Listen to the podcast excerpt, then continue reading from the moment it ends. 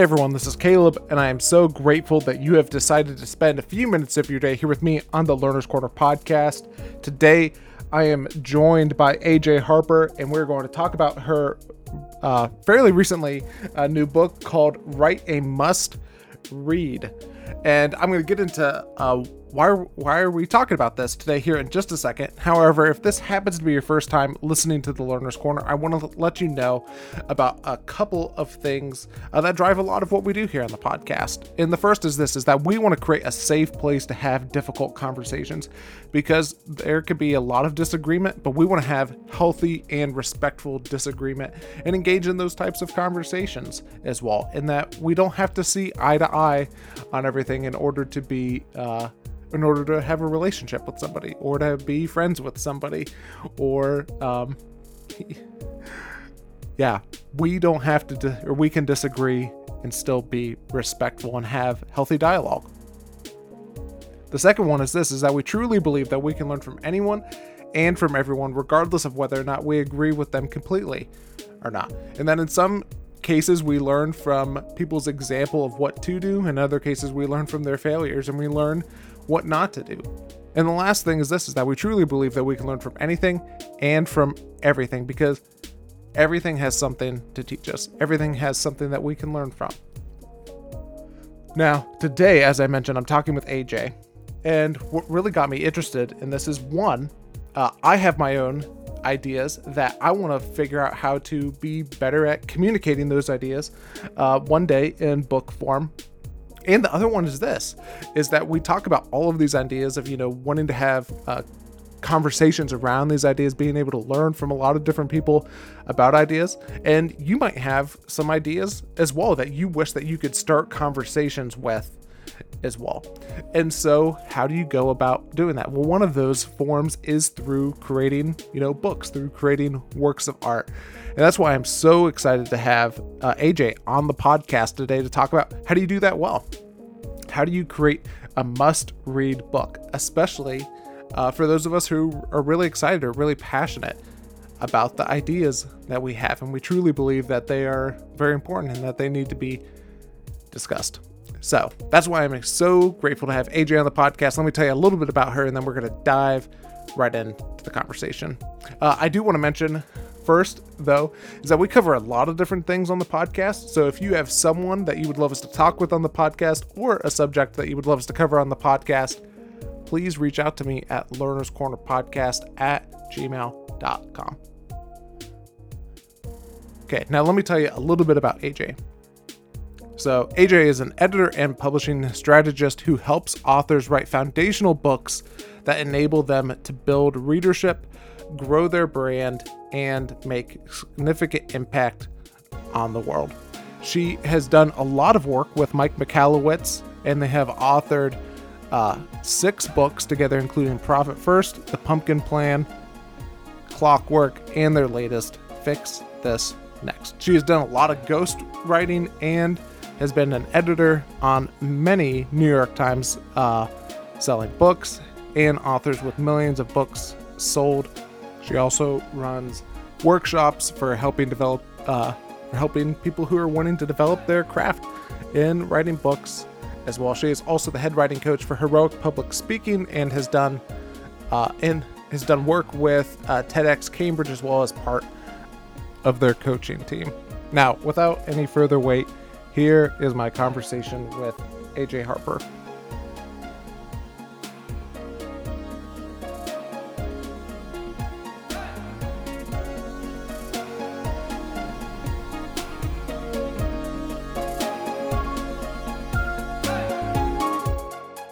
Have you on the Learner's Corner podcast today?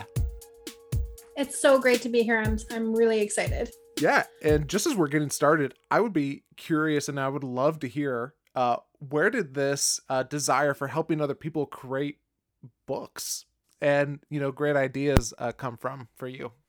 Well, quite honestly, I started out. I switched from playwriting to freelance writing when my son was an infant because I wanted to be home with him. Hmm.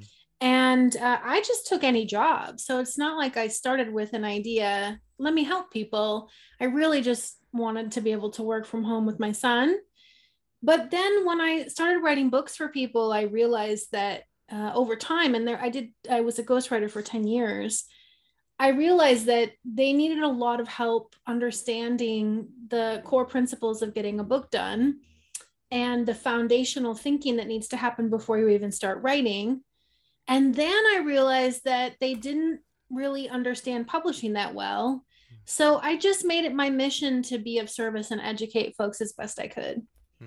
Talk to me about, I mean, obviously, with this book, you know, Write, a must read. You have written that from your own voice as yep. well, uh, versus doing ghostwriting. Can you talk about like the difference that you've seen just having to write those things?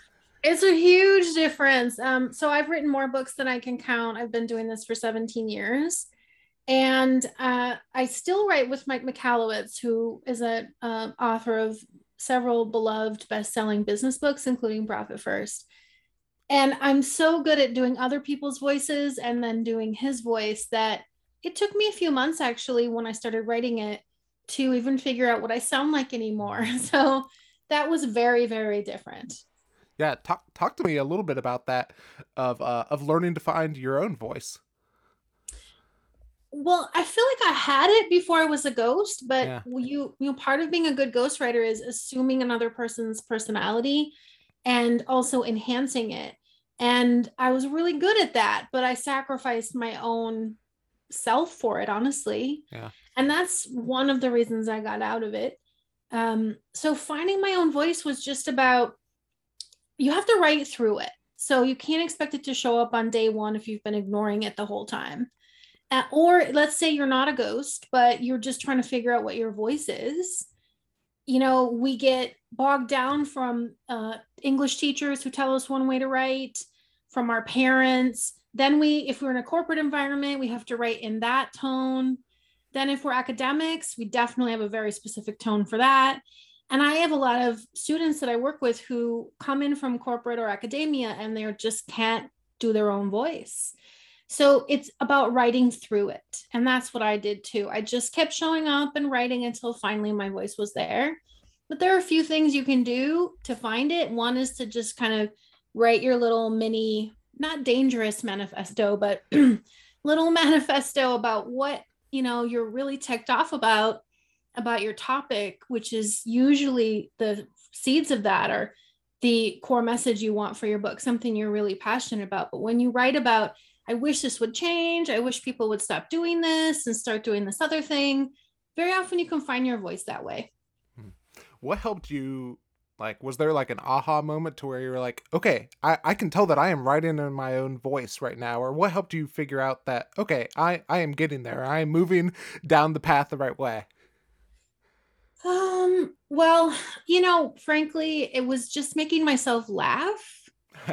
um, you know, and I am I love to make my own self laugh. I am my best audience. And if I can do that, then I think, okay, we're we're doing something here. We're getting somewhere here. I think also just remembering who I am as a teacher for authors and making sure that was consistent across the page. So, you know, I'm very realistic and no BS with people, but I'm not hard. I'm really soft and help people in a nurturing way. So just reminding myself, okay, these are the qualities that you possess in real life and with your authors. So, how can you demonstrate that in the book? Hmm were there uh, any other challenges that you just experienced like have like wanting to write your own book yourself oh i had um, too many to count yeah. too many to count it's really nerve-wracking to be somebody who's known for their expertise and then you write mm-hmm. then your book is about that thing and so everybody expects it to be amazing so that's a lot of pressure. Most yeah. people when they're right i mean i've written too many books. I don't even know how many but this was my first with my name on it. So it was a lot for that a lot of pressure. But i also experienced a lot of challenges because um, due to covid and, and health challenges with my family because i was writing the book started it just before covid hit. And we had a lot of you know de- i had a lot of moments when i had to write the book in a hospital room. Mm.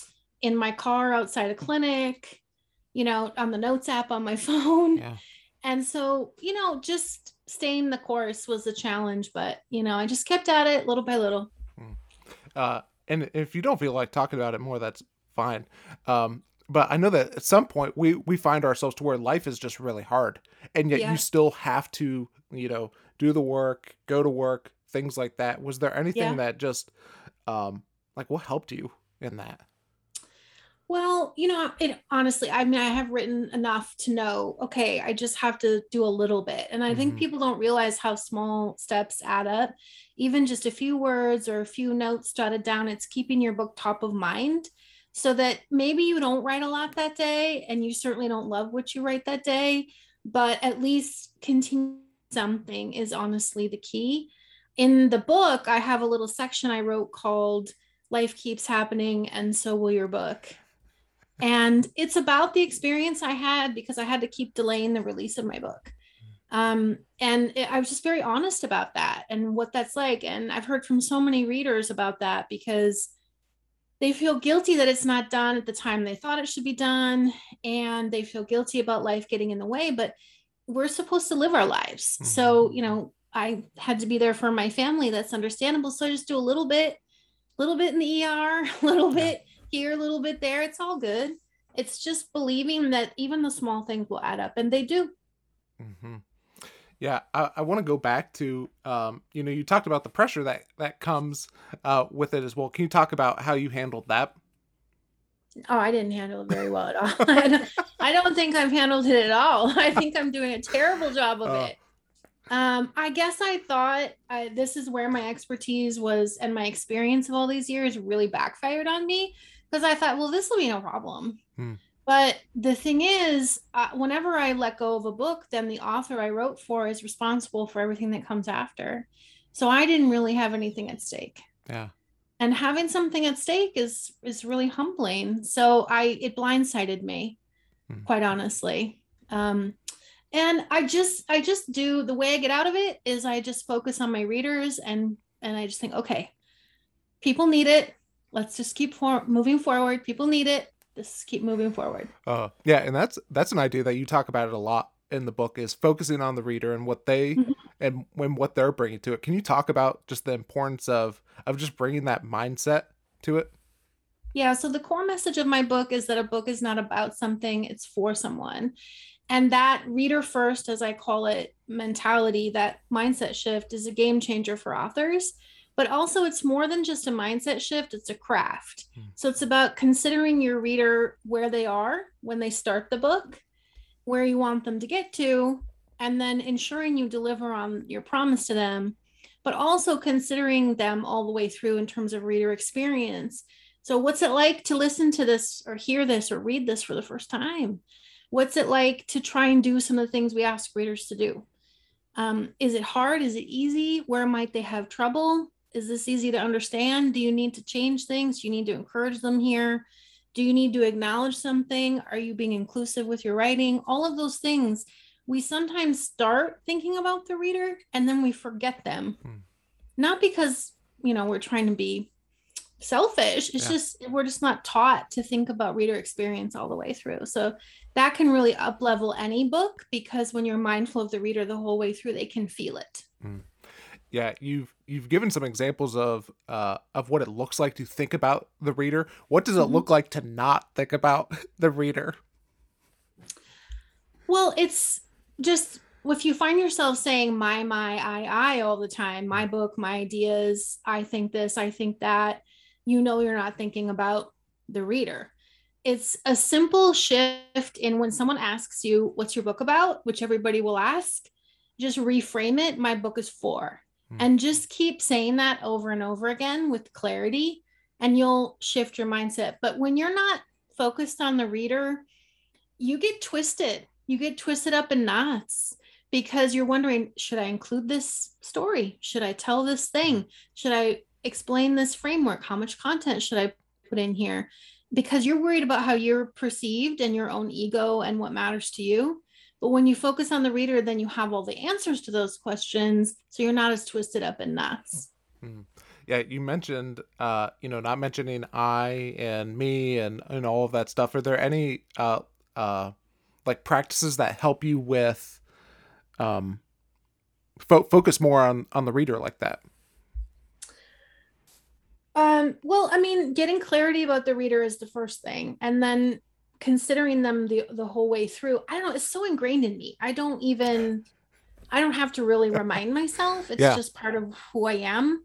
And there's this amazing thing that happens to my students. I teach a workshop and it's about 14 weeks long and maybe about 11 weeks in 12 weeks in they've been hearing me just dr- beat this like a drum the reader first idea and then i can see that they've are they start to believe it because they start making decisions on their own about their manuscript based on well wait you know so here's an example. Yeah. if um should you have an introduction to your nonfiction book or not? It's not automatically yes. So you know it might be that your readers need to get to the good stuff right away and they're never going to read that intro or it might be that they need to see your credibility before they'll decide to read further so they do need the intro right hmm so I I had a student say, you know what? I've decided not to do an intro because I think my people want to get right to it. So I'm going to do this, this, and this. So they see a little credibility in the chapter one. And I think that's the best choice for them. But they wouldn't have been able to make that decision earlier. In fact, they wouldn't have even thought they could make it because we get caught in these templates and formulas for writing nonfiction books. And then we think we have to do all of them. So it's great when I see authors finally just totally embody that mentality and they're always thinking, what does my reader need here? Uh, there's so many off of that answer. There's so many different directions I could go. I guess uh, one one thing that I want to ask you is you mentioned uh, the the templates or the ideas that we can create about books. Um, I would be curious to hear from your perspective. What are some uh, what are just some of those templates? Um, help me understand Uh, templates. I guess I guess you uh, were saying that there there were some templates that we could have. Oh, Yeah, for so just it's more like what are some standard practices in Mm. books that we think we all have to do? Yeah. And we don't necessarily all have to do them. Right? So Yeah. is that what you mean? You want to explain some Yeah. more? Okay, Yeah. cool. So an example is we we think we need to have action steps in every single chapter in a nonfiction book. Maybe you do, maybe you don't. It's Mhm. really about you want to get understanding your reader where they are, the promise that you're going to deliver to them, and then everything else that you decide is about connecting to them and then delivering on the promise. Hmm. So, it is that action step. If they do it, will that help them get to the promise? Then, okay, let's do it. But are you just putting it in because you think you're supposed to have it? And then, you know, maybe you had it in two chapters, but you don't need one on the next one. I've seen authors just put something there. Well, let me just put something there because I need it every chapter. No, you don't. what you need is to make sure that the things you're asking your reader to do will actually get them where they need to go and aren't just fluff because you think you need it. Uh, you you had mentioned earlier about getting clarity on your reader, the person who you're going after in this book. Mhm. Um, what helps you do that, or what are some of the practices that you use to gain more clarity about who your reader is? So I know my reader really well because I teach them every day in my workshop. But if an author is wondering how to figure that out, I always have them think about who they want to serve. And I say it like this, and I say this the same way in the book. Who do you want to hang out with for the next few years? Because people misunderstand that this is a short process with getting a book done and out in the world. And once it's out, you still are serving them through engaging with your readers. Maybe you're doing speaking or you're doing coaching or client work or trainings. So it's thinking about okay, for the next five years, who do I want to focus on? Who do I want to help, hang out with, talk to? Those are your people, and you start there. And then it's getting to know what's their main thing that they are struggling with that you can help solve. And what do you know that can be really helpful to them that no one else knows? Then you that way you can zero in on a core message that really means something to them. But you have to start first with these are my people. I love these people. I want to talk to them, hang out with them, write a book for them. You know? Yeah. What and the- honestly, me me working on trying to write something in an ER is because I know my people and I want to help them. You know? Yeah. Uh, you mentioned discovering that main thing that they're struggling with. How do you go about like discovering? Is it just simply ask, like asking people who fall into that, or what does that look like? You know, most of the time we uh, most people I know will want to write a book because they see something isn't quite working and they know there's a better way. Mhm. So we tend to already have an idea Um, and um, so, you know, there usually isn't a lot of soul searching there. We just have to get to that goal of, gosh, I wish everybody would do this thing, or I wish everybody would stop doing this thing and then do this other thing.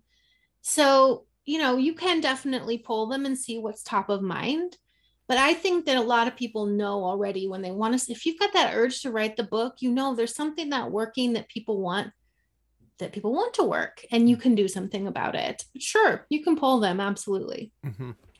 Uh, I want to go back to something that you mentioned uh, a few minutes ago. So you talked about uh, the foundation work that takes place before you even write the book, which I think um, you know maybe the tendency can be, hey, we're going to write this book, and uh, and that might be the majority thing. We're going to promote it, um, but there could be a lot of work that goes into it before you know even uh, starting typing or anything like that. I would be curious to dig into what that uh, looks like for you what to do before you start typing yeah or even what what's some of the work that kind of needs to be done or, or is helpful to be done before you even start engaging in uh, writing the book. Like i imagine that gaining clarity around who you're writing for would be one of those pieces. What would be some other uh, pieces of that? So that reader piece is the number one piece and you need to spend some time with that and get to know who they are. And then, like I said, it's crafting a core message that speaks to them. But specifically, this is where I'm a little different. I think we have to really push ourselves to write a core message that is transformational all by itself. Mm-hmm. So, a lot of people get stuck on core message. Um, they get confused. They think it's what their book is about. They think it's the promise. They think it's the tagline. They think it's all these things. And all it really is is a foundational truth that you know would make all the difference for your readers. And if they, even if they only hear that one thing and they don't read the book, they can still make some change. So, you know, when I say a book is not about something, it's for someone, just making that simple mental shift, your book will be better, even if you don't read my book. Mm-hmm. And so it's taking the time to craft a real game changer of a core message. And then you build your book around that. And the third piece is a promise you can deliver, which I alluded to earlier. Yeah. Too often we have a promise that's too big, or it's a someday promise, meaning eventually you might get this thing. What you want is a promise that can be delivered within the pages of the book. So the reader reads the whole thing, does all the things that you ask them to do, and then they turn the last page and something's different. Hmm. Uh, I, I'm not sure if I might I might not know how to phrase this question exactly how I want to phrase it. Um, but you know, you have your you have your core message, and then under that, mm-hmm. you know, you have uh, um, your your chapters. Probably each has you know maybe an idea or maybe two ideas or however many ideas that each mm-hmm. chapter is about. Um, what helps you figure out or discover? Hey, I I need a chap. I need to cover a chapter in this or how do you go about discovering like hey these are how many chapters i need or even just like discovering how much content you want to cover in the book it's that's the beauty of this foundational work. So if you know your reader and you know your core message and you know your promise, that becomes a filter. So then you decide, okay, I might want to include this story or this information or this teaching point. Will it help me connect to my reader?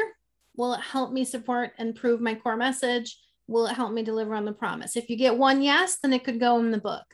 And the reverse is true. What else do you need to connect to a reader? What else do you need to support core message? And what else do you need to deliver on promise? And that's the stuff that you gather. So it becomes a filter that you you use to decide what do you already have that you want to put in that actually belongs in the book and what do you still need. Hmm. Uh I'd be curious to hear your thought. I imagine there probably are differences between writing your writing a book for the first time and writing you know maybe your second or third or, or fourth book. I'd be curious to explore what uh what some of the similarities and differences that you've seen in both. For me or for other authors? Uh both. Uh well for me i mean i'm blessed because i've done this enough time that i'm i'm not afraid of the creative process. So if there's you know if i hit a brick wall i just know i'll come i'll keep come back another day you know? If i keep hitting the brick wall i still know it's going to be okay because i understand the editing process which is honestly where books become great is in the editing process. So i it's demystified for me. So i'm able to trust that i'm going to get there just by following the frameworks that i developed just by caring about my reader, I will get there. I think a new author is not comfortable with that uncertainty because we're constantly thinking, who's going to read this? I'm not any good at this. And if you also don't know the process, then it's pretty easy to give up on it. I think other authors, I've seen them get a little stuck in book two. They get done with book one, and then book two, they have higher expectations for themselves. Um, but once they get past that, they're cruising three, four, five. they got it. Uh, yeah. Um, what's adv- what's advice that you've heard about you know writing books or book publishing or anything like that that you just wish that you could just correct or go like that is not that is not true or it might be different than what you think i wish people would stop trying to write a book in 90 days or less. Mm. um, i think we can do a lot of things in in short time frames and constraints are helpful.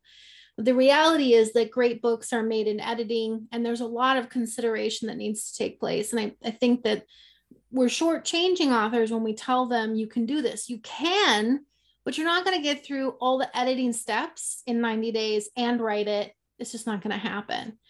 I also think that we do a disservice when we don't explain that they're giving up stuff when they try to publish in 90 days, like trade distribution, which allows your book to have be where every book everywhere books are sold and a sales team trying to get it out there or say trade reviews in advance you know critics who are giving you um, or assessing your book and writing about it and publishing about it which helps sell books to libraries. You know, there's a whole long list and i think people omit some of the things that they miss. Yes you can do it but should you do it is the hmm. question.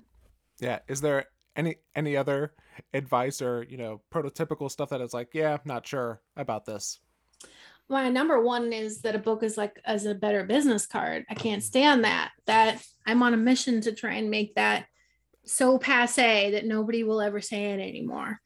And there's other authors out there who agree with me for sure, mm-hmm. who are book coaches and and so forth. They're great. Um, like Jennie Nash, um, she's one of them. And um, uh, I just read about just read about an author who I think her name is Anne. I'm gonna get her name wrong. Uh, she wrote, uh, I'm gonna get it to you. I'm gonna get, okay. get you a list. There's sorry, I apologize. No. I blanked just for a moment there. There's a number of authors who do really great, who write about writing, who do great work, and I think would agree with me. A better business card doesn't make sense because business cards get tossed out. Who wants that? And honestly, the best lead gen is not a book you just threw together. It's a book people love and talk about. Yeah. Uh, it wouldn't be Anne Lamott, would it? Or... Oh no, Anne. Anne. No, it's okay. not. Anne would probably agree with me. She wrote Bird by Bird. yeah. For those who don't, um, she's amazing. The what probably the best compliment I got was uh, my when my editor said, "I think this is uh, this reminds me of Bird by Bird, your book." So I was pretty excited about that. oh, that's very high praise. Yeah, it is. But no, it's not. It's not Anne.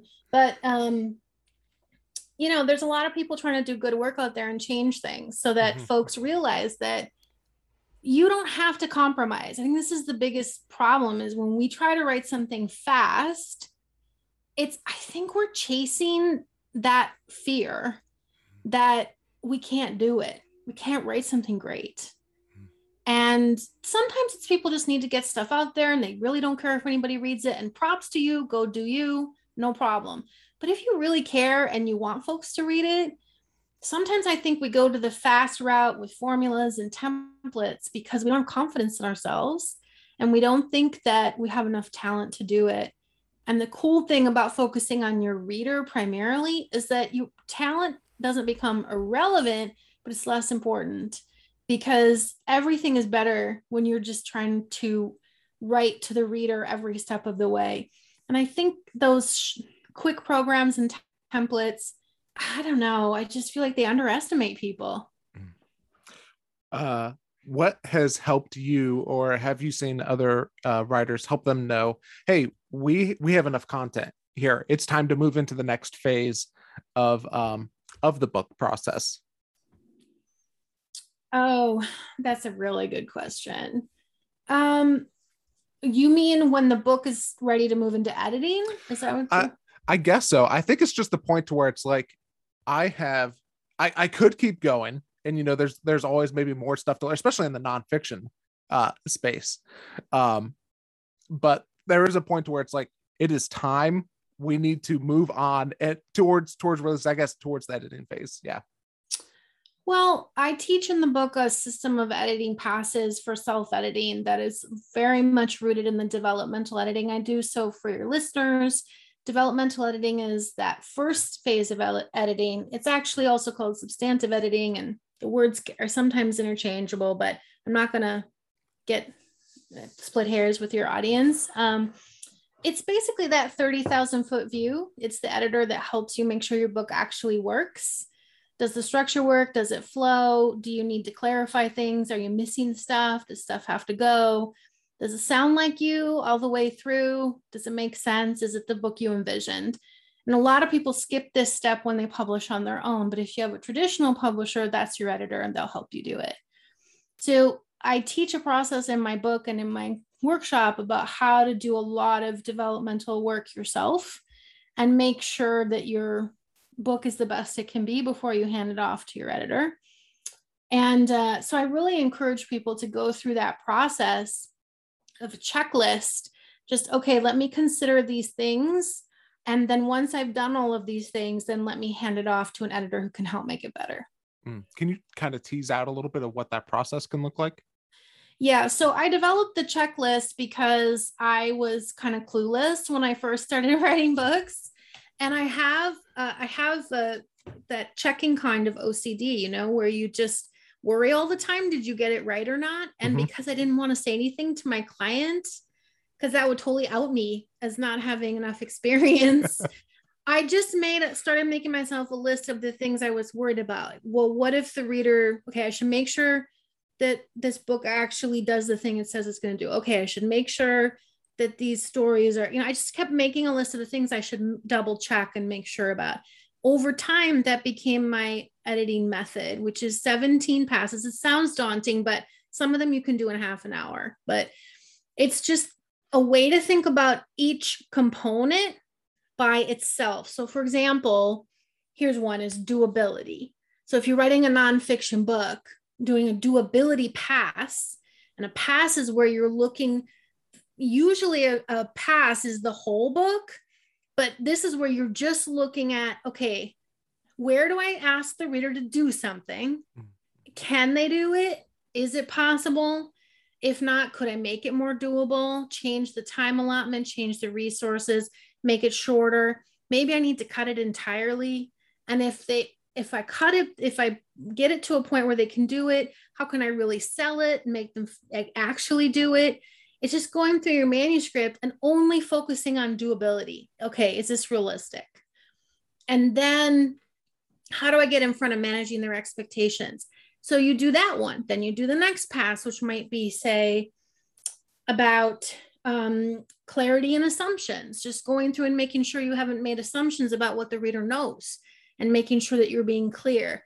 So this is helpful to me and it's really helpful to authors because usually they look at a big old manuscript and say, I don't know where, uh, and then how are you supposed to think about all those things at the same time? How do you make sure your book is inclusive while you're also making sure it's doable, while you're also making sure the sequence is right and the tone is right? So it's just thinking about everything one at a time. Yeah. Uh, I would be curious to hear your thoughts on, you know, we've talked a lot about having the, the reader centered approach. What helps you connect with a reader or write in a way um, that, and I know that we've talked about a little bit. I would just be curious to hear any other thoughts on um, what helps you connect with your your reader. You know, you you write something and you know the person reads it and it's like, oh my gosh, that's exactly what I'm mm-hmm. feeling, or that's exactly what I'm going through. I do a lot of work in the beginning to get think about the way they would phrase things so in the book, and there's also a free download on my website of this tool called Reader Profile, which I created for my workshop.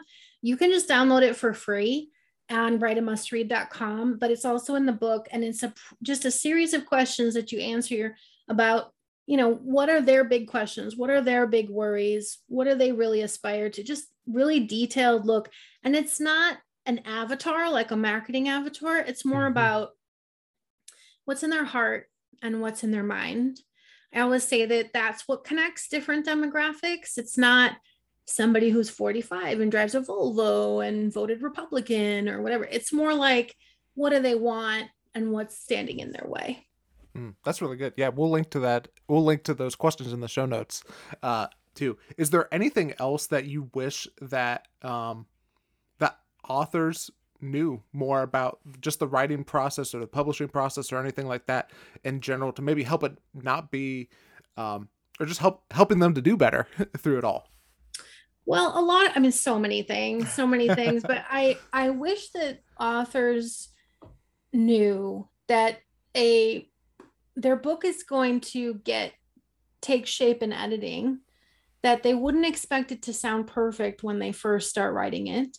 About publishing i wish that they knew that they um, that there are a lot of different paths and there's they need to figure out the right path for them not necessarily follow expert guidance. It's about choosing what's a priority for you and then going that route versus deciding that throw, throwing out one idea for a publishing path just because other people said they shouldn't do it. Hmm. um, you know the publishing industry is complicated. It's a big old web. It's i always say it's like going to mars and we don't you know unless you're in it it's really confusing so getting as educated as you can about what matters to you is i think important so you can advocate for yourself. Mm-hmm. i would be curious to hear your thought especially like working with so many authors and stuff. What do you see that people enter into you know maybe maybe assumptions to where it's like oh man i need to focus on this because this is so important and maybe you're just like okay it is not as important as you you tend to make it to it. Are there any like patterns of that that you see of like hey people tend to think that this is really important or is more important than it actually is yeah amazon bestsellers. I think we've been sold a bill of goods about amazon bestsellers. You know not to detract from people who get i had some i had that on my launch day yeah. but i think when we yes you can technically call yourself a best-selling author then but let's be real. It's you could you and I you could transcribe this conversation, get my permission, turn it into a book, put it up on Amazon on Friday and have a bestseller on Monday if you choose the right keywords and get 20 people to buy it.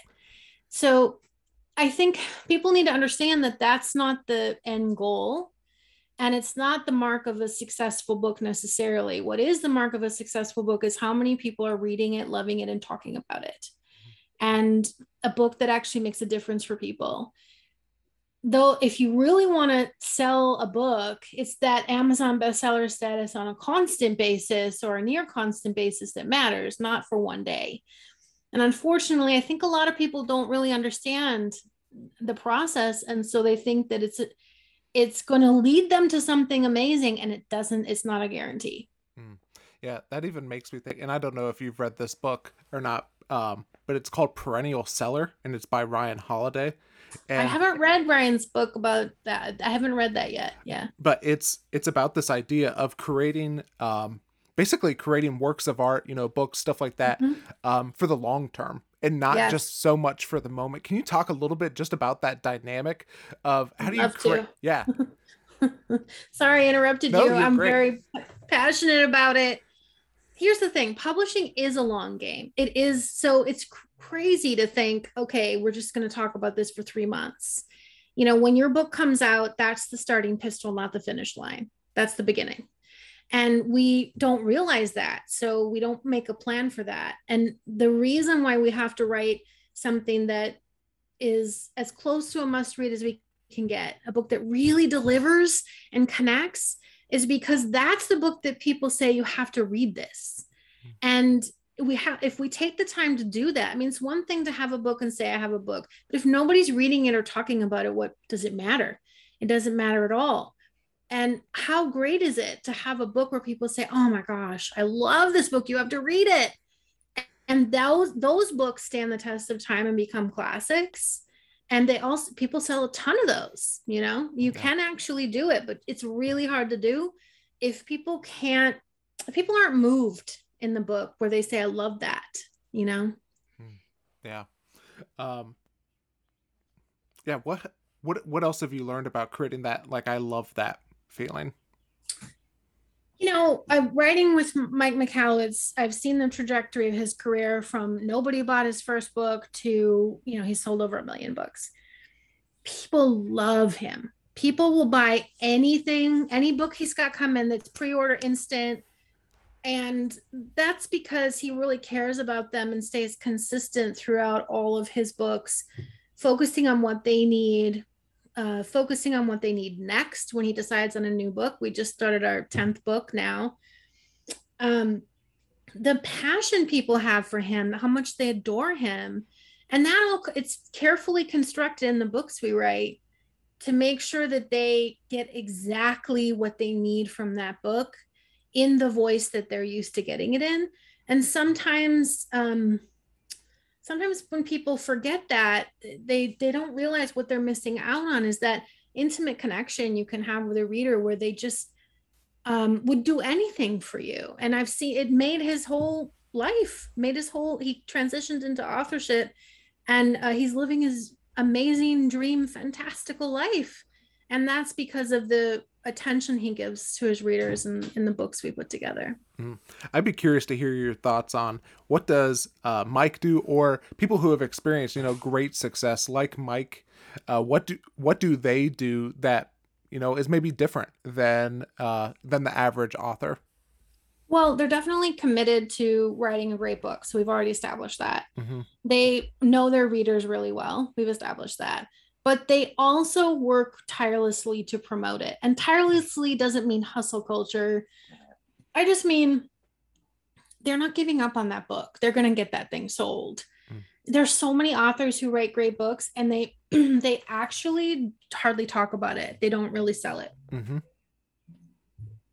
And successful authors are always working on trying to get their book into people's hands and they're doing it because they know it's a good book yeah. So when you don't, when you write a book that you're not 100% proud of, you are not likely to tell everybody about it. You just kind of, oh, I don't want to say anything, you know, I don't want to promote myself.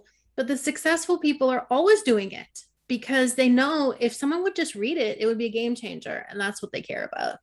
So they stay, they stay in it, you know, they don't give up. Mm-hmm.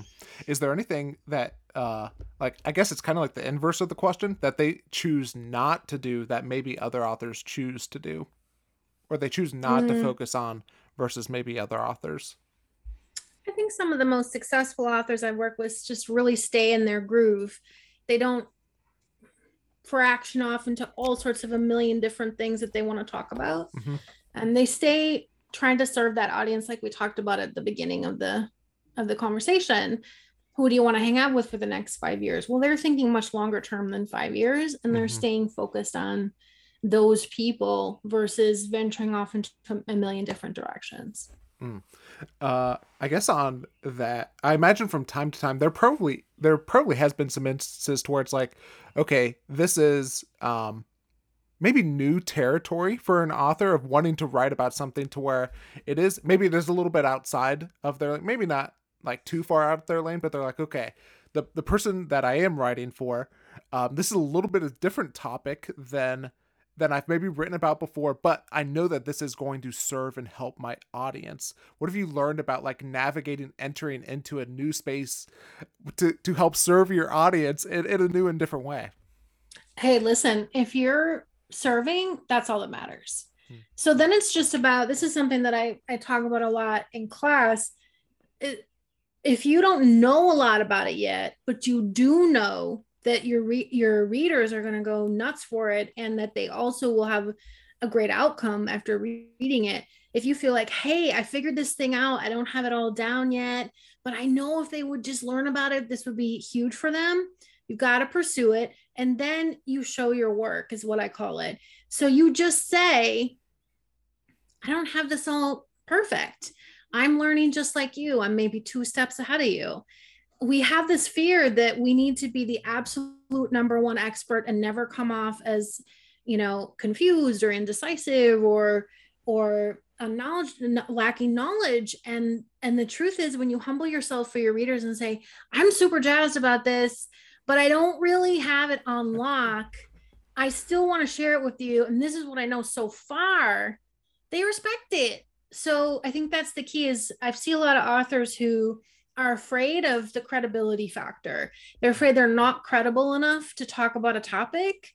But I mean, lived experience is really valuable, but also it's understanding your reader and what they need. That's the thing that matters the most. Mm. Uh, is there anything else that you would say, hey, uh, that maybe gets overlooked or undervalued as it pertains to writing underlooked or overvalued in terms of getting a book done in terms of getting a book done or that you just wish that more people would spend time focusing on these things because the um like it maybe it's hard work but the return on investment is great Hmm. Are you is this more about the marketing piece and getting it out there? Uh I'll let you take it whatever direction that you want to. Hmm. You know, I wish people would okay, well let's talk about marketing yeah. because honestly the the thing that I think is overlooked in getting a book done are the things we've already talked about. Mm-hmm. The foundational piece. Anytime that I was when I was ghostwriting and developmental editing, anytime a book wasn't working, it's because they did not handle that reader reader statement core message promise they didn't have that down and then their book was usually a tear down we had to start over um, or completely rework yeah. it in some fashion so you know that is the big thing that's overlooked but in marketing i think we i think don't think people really understand how books are sold and they don't know how to set a sales goal mm-hmm. so w- there used to be when i started out about 17 years ago there was this myth going around you can write a book and make a million dollars. And that's maybe. yeah. But they didn't really say what it took to do that, right? So they were omitting again, omitting necessary information, which in my mind is like lying, you know. But now it's shifted completely the other direction. You can't make any money from book sales, is the myth now. And so you should just focus on getting clients, booking speeches, trainings, that sort of thing. That's also a myth. So like it went from one extreme to all the way over to the other extreme. And the disservice that does to us when we say I'm not I don't care about book sales is that means we're not actually going to try to sell it. And that actually filters down to the beginning of the process. If you don't care about book sales, then why would you write a great book? Because do you even care if somebody actually reads it? I just want to get this done, is what they say. We should care about book sales because that means we have readers. That means people's lives are being changed. And I think, well, if we can just reframe that so that we think, okay, I don't know how what my number should be, but let me instead think about the change I want to see in the world and who can help facilitate it and who are those people and how many of them are there and I'm going to go get some of those folks. And to think more strategically about the people who can help get the book into your readers hands versus this sort of big question mark in the sky about how books are sold and maybe if i put it up on amazon people will see it or if i have a big enough launch that's all i need it's really more about thinking strategically about who can help you get the book out in the world and facilitate the change you want to see mm, that's great well i know that we've covered a lot of stuff is there anything that we haven't covered i mean and again i'm sure there's a lot of stuff that we haven't covered in the book uh, too. But is there anything just top of mind that we haven't covered that you want to make sure that we talk about in regards to the book? Yeah, I believe this wholeheartedly and I think this is important for your audience is I believe if you have an idea for a book that you have the ability to write a great one. Hmm. And I think people question, I don't know, is this idea good or not? I hear this all the time. If you got the idea then I believe that there's a force, whatever you want to call it, I think it's a divine force, whatever whatever you believe, mm-hmm. that that inspired you to have that idea and that you are being supported in writing it and you will find a way. So that's my personal belief. And I want people to know if you get that idea, you already have everything it takes to do it. You might need more knowledge, you might need some people. You're definitely going to need collaborators because publishing is a collaborative art but you can do it. Great. Well, I know that people are gonna, you know, pick up the book, write a must read, and keep up with you. Where's the place to go to do all those things? So writeamustread.com is a great resource. There's free stuff over there and rewards and cool things. And then you can also connect with me at ajharper.com. Awesome. Well, AJ, thanks so much for being on the podcast today and thanks for doing the work. Thanks for having me.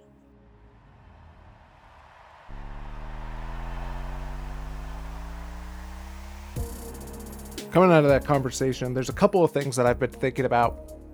And the first one is this I think of just this idea of having the the reader centered focused and doing the work on the front end to gain more clarity about who are you serving? Who are you writing for? And doing the work to understand that, going through those exercises. In fact, that's something that I'm going to be doing uh, from this is going through those list of questions that AJ talked about. And again, we'll link to all of that in the show notes. But working through that and really just doing the foundational work of, uh, of yeah, of clarity on the front end of stuff. I think the other thing that she talked about is going through all the different filters of, um, of you know, she talked about the assumption one and uh, the the doability one of having just the different filters to go through and read. Okay, uh, what are what are some of the things that I can go through on this to to make sure that it is the best book possible.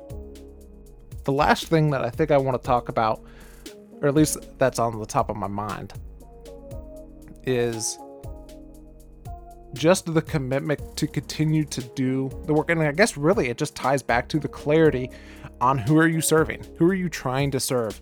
And letting that be the driver for everything else that you're doing in the work whenever it's it's tough to to go about doing it and just realizing that's going to take time. You know, there's been uh, one project in particular that I've been working on, and uh, I've just had it. I've had it this idea for probably over.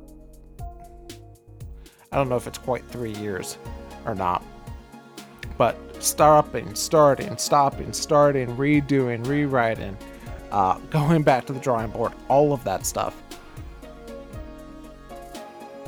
And yeah, and I think for me, of just gaining that clarity and realizing, yeah, I think that's going to be really helpful for me of working through all that stuff. So that's some of the stuff that I'm learning from from this conversation. I would love to hear from you in terms of some of the things that you took away or other ideas or subjects or people that you would love us to have on the podcast as well. And the way to let me know about some of the things that you're thinking about is through reaching out to me at learnerscornerpodcast corner podcast at gmail.com.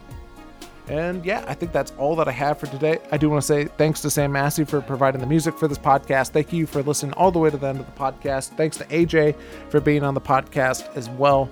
My name is Caleb Mason, and until next time, keep learning and keep growing.